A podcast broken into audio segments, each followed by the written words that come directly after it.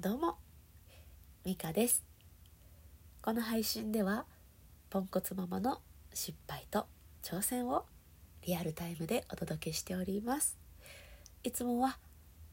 後半に深呼吸のコーナーを用意しているんですが、今日はちょっとお休みさせていただきます。興味がある方はね、アーカイブだいたい毎回呼吸しているので、ぜひ聞いてみてください。さあ、いかがお過ごしでしょうか。お変わりありませんか。私は変わりなく鼻が詰まっております花粉症でございます花粉症の方いかがですか。頑張ってます頑張りましょうね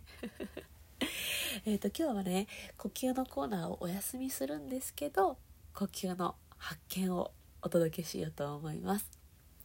えーと私はね、イライラモヤモヤを、えー、起きるときに、うん、イライラモヤモヤが起きるときにこう深呼吸を使って、えーまあ、気持ちを落ち着かせるっていうことをしているんですね。で、これのおかげで、えー、かなり良くなりました。子供にこうバッとね、怒りをぶつけることも、えー、かなり減りましたし、あとこう対処法も見つかったし、えー、とじゃあ今後どうしていけばいいんだっていう、その建設的なことまで考えていけるようになってきたなっていうふうに感じています。ただあのイライラしている時の呼吸ってやっぱすごい難しくって、全然ゆっくり吸えないんですよふーぐらいすごい早い呼吸になっちゃって、ゆっくり吸えない、深く吸えないんですね。で、自分で言っときながらうまくいかないから、なんかいい方法ないかなって思っていたら見つけましたえっと私、深呼吸のポイントをふたついつもお知らせしてるんですね。ひとつは背筋を伸ばす。えっと、これによって自律神経がすごいいい方向にね、働きやすいです。で、もう一個は笑ってゆっくり息を吸うなんですけど、イライラしてる時笑えないんでマジで笑えないんでそういう時はほっぺたをこう持ち上げて、ほっぺたの筋肉を笑っている時の位置に持ち上げる。そうすると脳みそが勘違いしてくれて、あの笑っている時の成分っていうんですかね、そういうのを出してくれるんでね、まあまあいいですよっていう、まあ、そんな話をいつもしています。で、ほっぺたを持ち上げる時の姿勢、これが私今までうまくいってなかったんですよ。どう言ったらいいかな、こう脇を締めて、で、えー、手をほっぺたに添えてグッと持ち上げる、こういう体勢をとっていたんですけど、これするとこう猫背になりやすいっていうか、こう背筋を伸ばしにくいんですね。もともと私ちょっと猫背がちだったりするので、うん、それが加速してしまうというか。で、そうするとやっぱり、うん、落ち着いて息を吸うっていうのとはちょっと違う方向に進んでしまったり、なかなか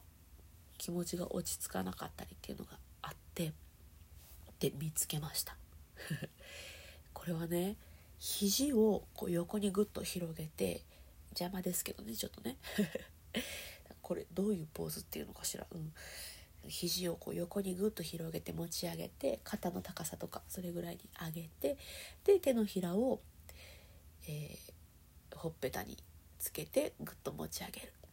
なので、えーと、今までは、えー、指の第一関節、親指から小指までの第一関節でほっぺたをぐっと持ち上げていた感じが、肘を横にすることで人差し指ですね、人差し指のこの側面を使ってぐっと持ち上げるような、この状態にすると、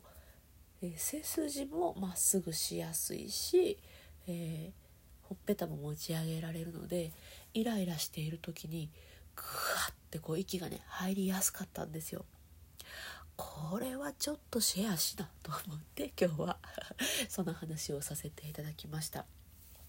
まあ、ちょっとね、このイライラしている時にこのへんてこなポーズを取ることで、何やってんねやろっていうちょっとあの落ち着いた感覚になったりもしたしね、背筋を上手に伸ばしやすかったんで、えー、息もゆっくり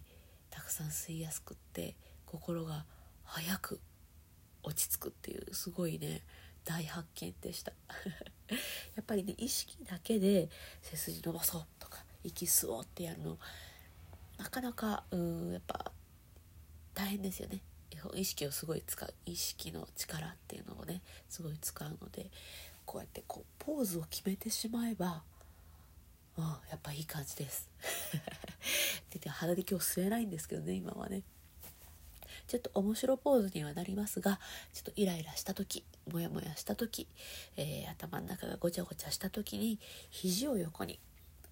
して人差し指の側面でほっぺたをぐっと持ち上げる、この呼吸ぜひぜひやってみてくださいおすすめです。はい、ということで、えー、今日はちょっとショートバージョンになりますが、えー、呼吸の方法いいね、いい方法見つけたよっていうのをシェアさせていただきました。えーと今日もね、えーと言葉のシェアもお休みさせていただきます。いつもツイッターで朝私がこれいいなと思った言葉をシェアしておりますので、えー、興味がある方はツイッターの方もシェアしてあシェアじゃないフォローして見てみてください。はい、ということで今日も最後まで聞いてくださってありがとうございました。それではまた。